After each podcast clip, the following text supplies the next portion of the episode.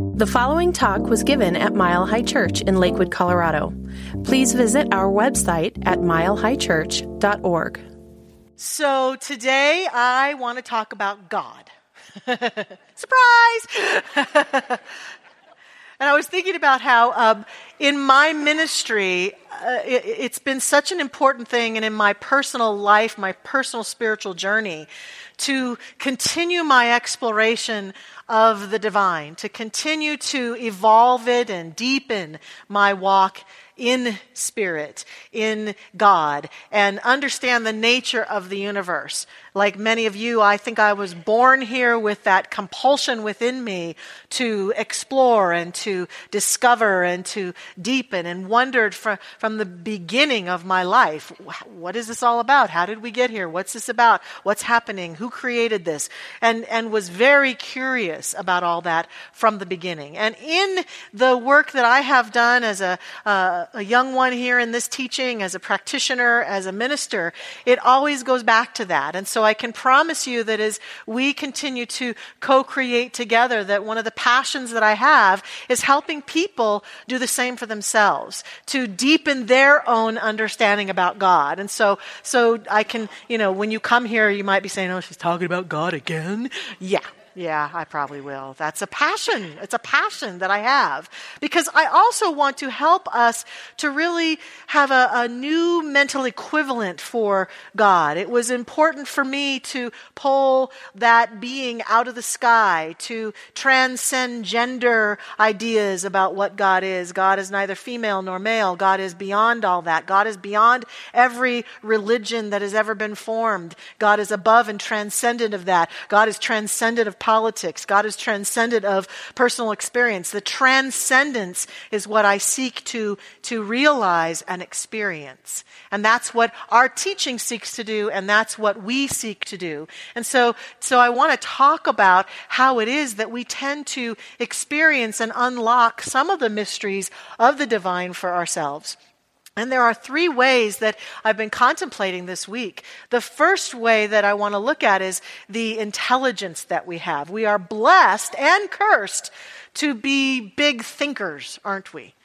We think a lot. The intellect is something that we're very proud of. And as we grow, at least in this Western culture, one of the high valued ideas that we hold is that we want to be a good thinker. We want to be intelligent. We want to be smart. We want to understand. And this is not a bad thing. It's just in my mind, in, when it comes to the nature of the universe, sometimes we've overused this a little bit. We maybe should go to Thinkaholics Anonymous or something like that. Because what can come with, with the compulsion for the pathway that leads into the divine to only be that which we think about is the good news of, of study and reading and spiritual understanding and deep conversations about the nature of the universe, which is great. And what can then happen sometimes is that we get caught up in materialism from the standpoint of the objective world, that which I can prove and prove to someone else is reality. And that's where we get caught up in debates with each other, uh, in spiritual debates and world debates, is that if I can prove that I am right, then I can have some sense of validation about my way to see God.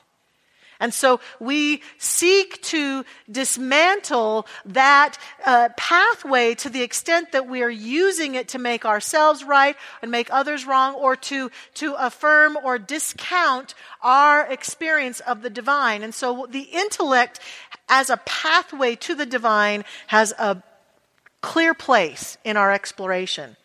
But it is not the place. Science is amazing, and I love what science is doing around the nature of our universe, especially physics. I don't always understand it all, but I like it. I like it. I find it fascinating. And maybe there will come a time when our scientific explorations will unlock all, unlock all of the mysteries of the universe. And that pathway has for us right now in our experience its gifts and it is not the one and only way to unlock the mysteries of God. Another pathway that we use a lot, especially those of us who are teachers or parents or way showers or ministers, is that of metaphor and, and lessons and stories and, and comparisons and contrasting. And a lot of metaphors are utilized in spiritual teaching to help us to understand the nature of God. One of my favorite metaphors is that of, of that we are like uh, fish in the water, wondering where the water is right? The metaphor of we're swimming in it. it. It's in us, it's through us, it's as us. And it helps us to understand when we're talking about a teaching like Science of Mind and Spirit, who, where we believe that the nature of God is immersed in everything and everyone, then we begin to bring forth metaphors that invite us to take a look at the, where God is in relationship to us, and we constantly go back to it's right where we are no matter what's going on. It's not like, while I'm at church, I'm experiencing God, and then when I leave, I'm not. It's not like that. It's the notion that wherever I go, I am in the midst of it, and it is in the midst of me. And I used for the, ti- the title of this this message today, Dancing as the Divine, because in a contemplation I was having, I began to see the metaphor of dancing as another way to view the nature of the divine. And I was, I was, uh, pondering how many different ways there are to dance as a human being. There's formal dance steps, the waltz, one, two, three, one, two. There's, you know, samba. There's, uh, somebody said today, because it's in the line after the first service, because it's St. Patty's Day, I'm going to do a jig for God today. So there's doing jigs, there's, uh, there's uh, square dancing, there's line dancing, there's break dancing, there's, there's dancing with a partner, there's dancing alone all by yourself where no one can see you, there's dancing with large groups of people, there's slow dancing dancing, there's fast dancing, there's sensual dancing, there's ballet dancing. There's all, I didn't go on my toes, did you know that? There's all kinds of ways to dance.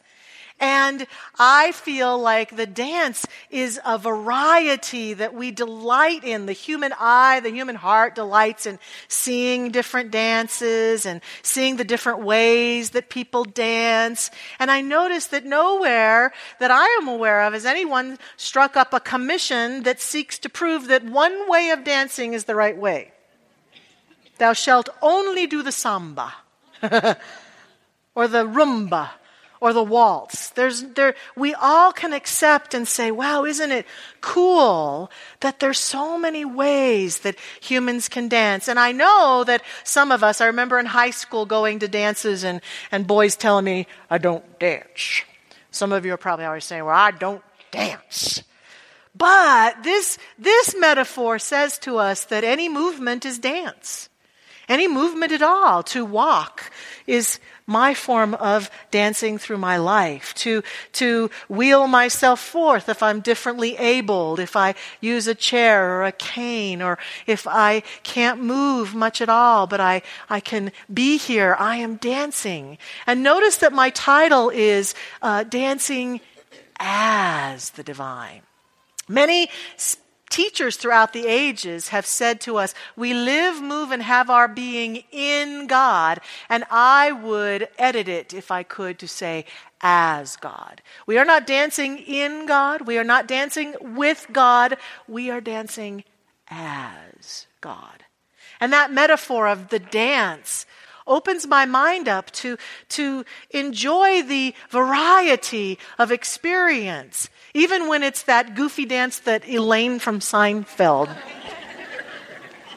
did. no matter how goofy the dance is, it's still God in form. And so then I start to feel an expansiveness happen in my heart. And that's one of the things that metaphors are good for. My heart begins to open up to, wow, isn't that wonderful? And another metaphor, then, that I've been talking about with students in classes lately is the metaphor of the sun.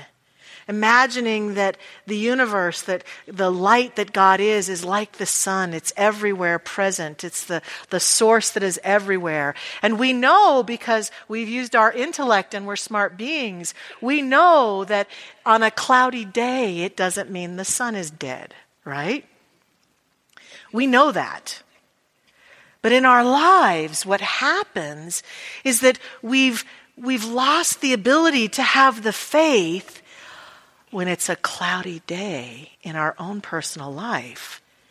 That the sun, the source, is still there behind the appearance of the clouds.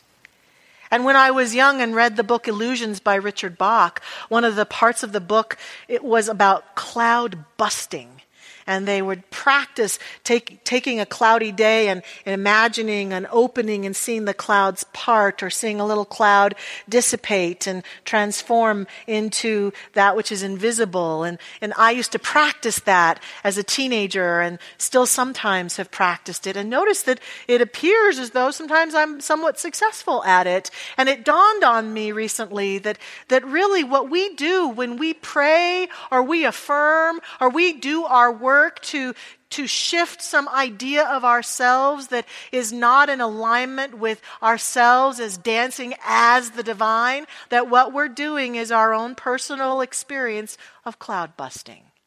We're busting away the illusions of the, the not self that we have built up through our experience and even through our intellectual musings and through our decision making and through our experience thus far. And we're seeking to, to choose to have a greater faith in that sunshine, continuing to know that it's out there despite the clouds that I may have experienced in my own personal life. And I know that my work isn't about yelling and screaming at the sun to show itself, but it's rather about being willing to bust away the illusions of my own experience.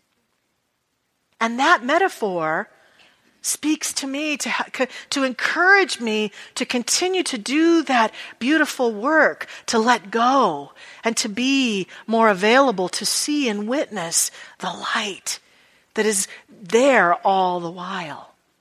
So we have the intellect. We have these metaphors that can teach us and support us. And the last one that I said was experience.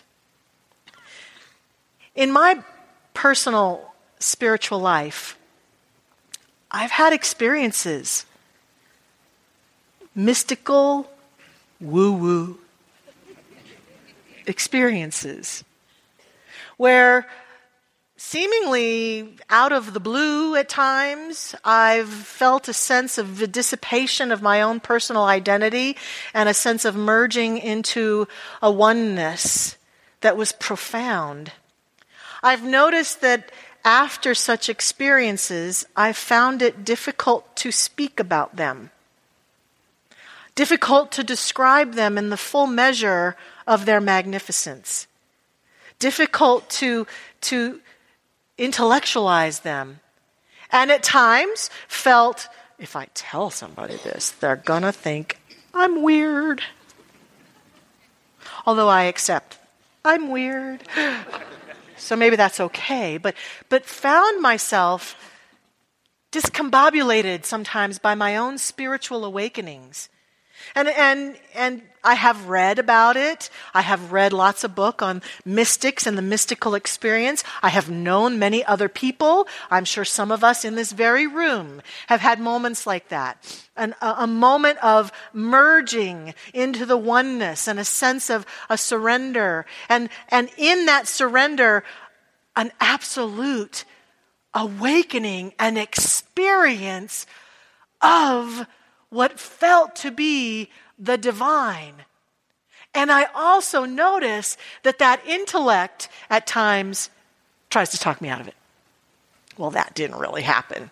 You, you know, you were tired you had a little too much wine. You, uh, you know, that was just a that was just a weird. Uh, maybe you had indigestion. I remember Scrooge when he encounters Marley. You're just a bit of indigestion, he says.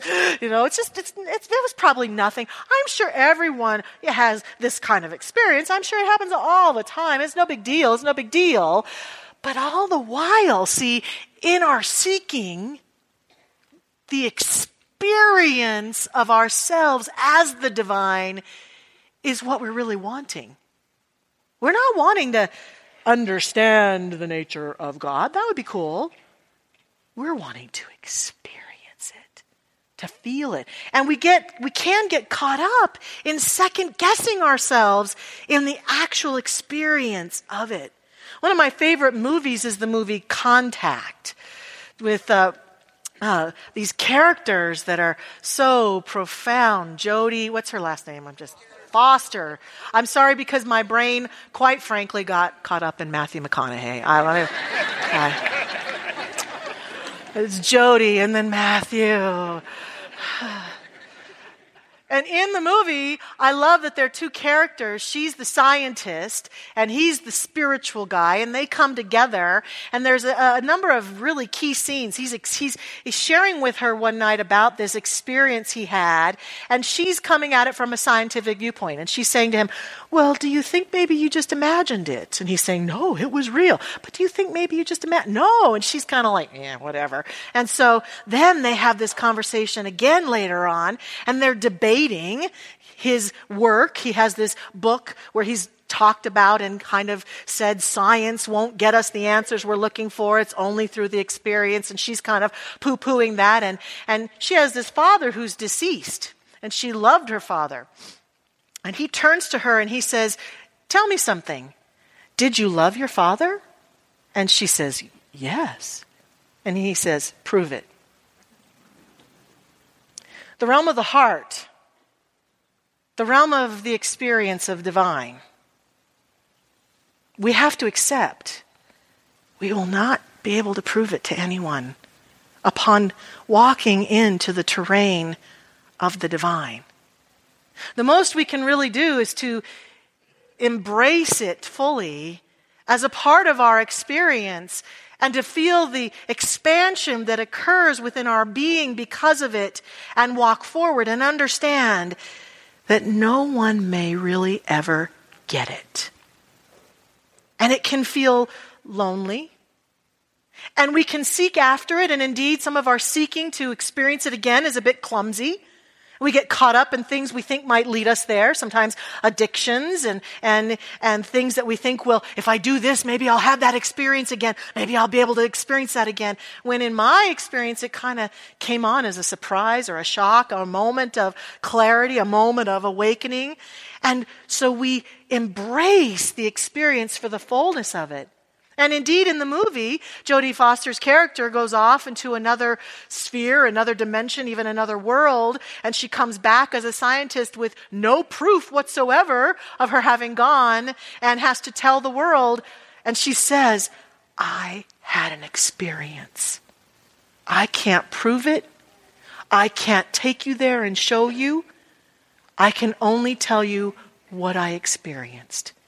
And to me, this is what often happens to those of us who will have the spiritual audacity to embrace our woo woo.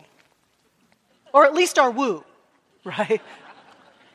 to be willing and open for the soul expanding, life altering, not thought necessarily, not pondering experience.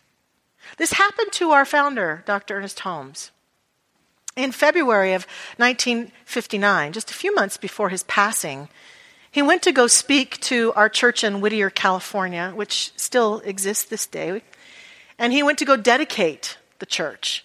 And he was giving a message to the people of that church about their holy, sacred work together. And I have the transcript of that, and many of us have listened to Holmes talking. And at the end of his experience, he had an indescribable cosmic experience of oneness. As he's talking, here's what he says at the very end of the talk. He says, We are dedicated to the concept that the pure in heart shall see God here, that the meek will inherit the earth now, that one with truth is a majority, that every one of us, in the secret place of the Most High, the citadel of his own consciousness, has the secret with the eternal, the everlasting, the almighty, and the ineffable. God and I are one. And I see you doing this. And I see you uniting in one great hymn of praise, one great union of effort, one crescendo of song, and one enveloping light of consciousness. And then he pauses. And when listening to it, you can hear his voice just changes. There's this long pause, and then he says, I see it. And then he says, Oh God, the veil is thin between. We do mingle with the hosts of heaven. I see it, and I shall speak no more. And that's where it ends. Now, according to those who knew him, he kind of stumbled back and he sat down. And when he was done that night, he went home immediately. Apparently, he told a friend about his experience, but it was discombobulating even to our founder, Ernest Holmes, the man who'd spent his life and his career talking to people about the embrace of the divine, who experiences it. Now, I can understand uh, that in my own private moments, having experienced that, I get it. But like if it happened right now in front of all y'all, I'd be like, oh no, did I spit? Did anything, you know, what happened? It'd be like, I can see how vulnerable one might feel having that kind of mystical oneness experience in front of a whole group of people. And yet it was a little shocking to him. And I am here today to say, I welcome it. And I invite us to welcome the full on experience experience of the divine. To make it welcome through the way that we choose to live our life on a daily basis. That's what we do here in this teaching. To live a life where our prayer life, our seeking to experience this divine realization isn't just a nice idea, isn't just something we talk about, it's something that we make ourselves available for. In order to do that, there are a couple key things we must do as a part of our daily life. The first one is we must plug in. We must plug into it. We must be willing to be plugged into this divine light consciously. Now, remember, I said earlier, we're always plugged in. There's no way we can disconnect. We can have a cloudy experience where we think it's not there, but it's always there. But what we can do is plug in consciously. I remember in Scottsdale, Arizona, where I got to serve a wonderful community, New Vision Center, for 17 years, that Marianne Williamson came and spoke to us a number of times. And one time when she came, she was standing on our stage and she got very pensive and she said to us that we were like lamps, each one of us a source of light and that we forget to plug in. And she looked at us all and she said, How dare you forget to plug in and then whine about the darkness? And it made an impact on me, a big impact. We must plug in. And every day we plug in. We plug in for the conscious purpose to embrace the experience of dancing as the divine through our life. We plug in through our prayer work. We plug in through our spiritual practice. We plug in through showing up and being a part of communities that invite us and, and, encourage us to keep plugged in. We plug in through our inner work, through our, our healing work. We plug in when we cloud bust and, and deal with the stuff that's in our way. We plug in every time we choose to read inspirational work. We plug in every time we, we go forth in inspired action to make a difference in the world. We plug in and we plug in consciously so that the, the source is fully embraced in us and as us, and that which we are and that which we do is, is lightened by that light. We plug in. And when we plug in, we powered up. We're powered up. Many of us struggle because we feel disempowered somehow in our life. We feel disempowered to, to, to, be active and make change and contribute in meaningful ways. And yet, when I imagine a world of all human beings being plugged in and powered up, a number of things are stunningly true at that point. When we are plugged in and powered up, how would we ever make a choice for violence in any way, shape, or form? Violence of thought, violence of word, violence of action. Because in that place of oneness, I can feel the part of me that, that can feel so connected to everything and everyone, and to harm anything is to harm everyone. And in that plugged in place, that powered up place, everything and everyone is my beloved. And the compassion that just pours out, and the love that pours out, and the connectedness that pours out is part of what we're seeking to experience and seeking to be in the world. When I am plugged in and powered up, I can't be disrespectful of anyone's way of life, of anyone's choice or experience of all beings represent though the, the dance of life. Some are the rumba and some are ballet and some are line dance. It, what does it matter to me in that moment? I celebrate and love the dance when I am plugged in and powered up. And I encourage it and say, Dance away, my beloved, beautiful one. And the world is at peace the world, my world, is at peace. And my ability to step forward in meaningful ways to embrace the, the dreams in my heart, the experiences of my life that I choose to have are powerfully augmented when I am plugged in and powered up. And when I'm not, it's like walking in mug and I can't quite do it and it feels hard and it's a struggle. But in this place, the creative process is a joyous thing to behold. I seek to be plugged in and powered up. And I invite all of us to consider this week and every day of our lives what does it take for me to do that? For me to plug in, for me to be powered up? What is my dance to be about today? How shall I dance as the divine within this possibility that life is calling me to? And I, I pray for each one of us, and I hope that you will dance. Thank you for listening to the Mile High Church podcast. This podcast is made possible by the generous contributions from listeners like you. If you'd like to make a donation, text 720 230 1404 or visit us at milehighchurch.org.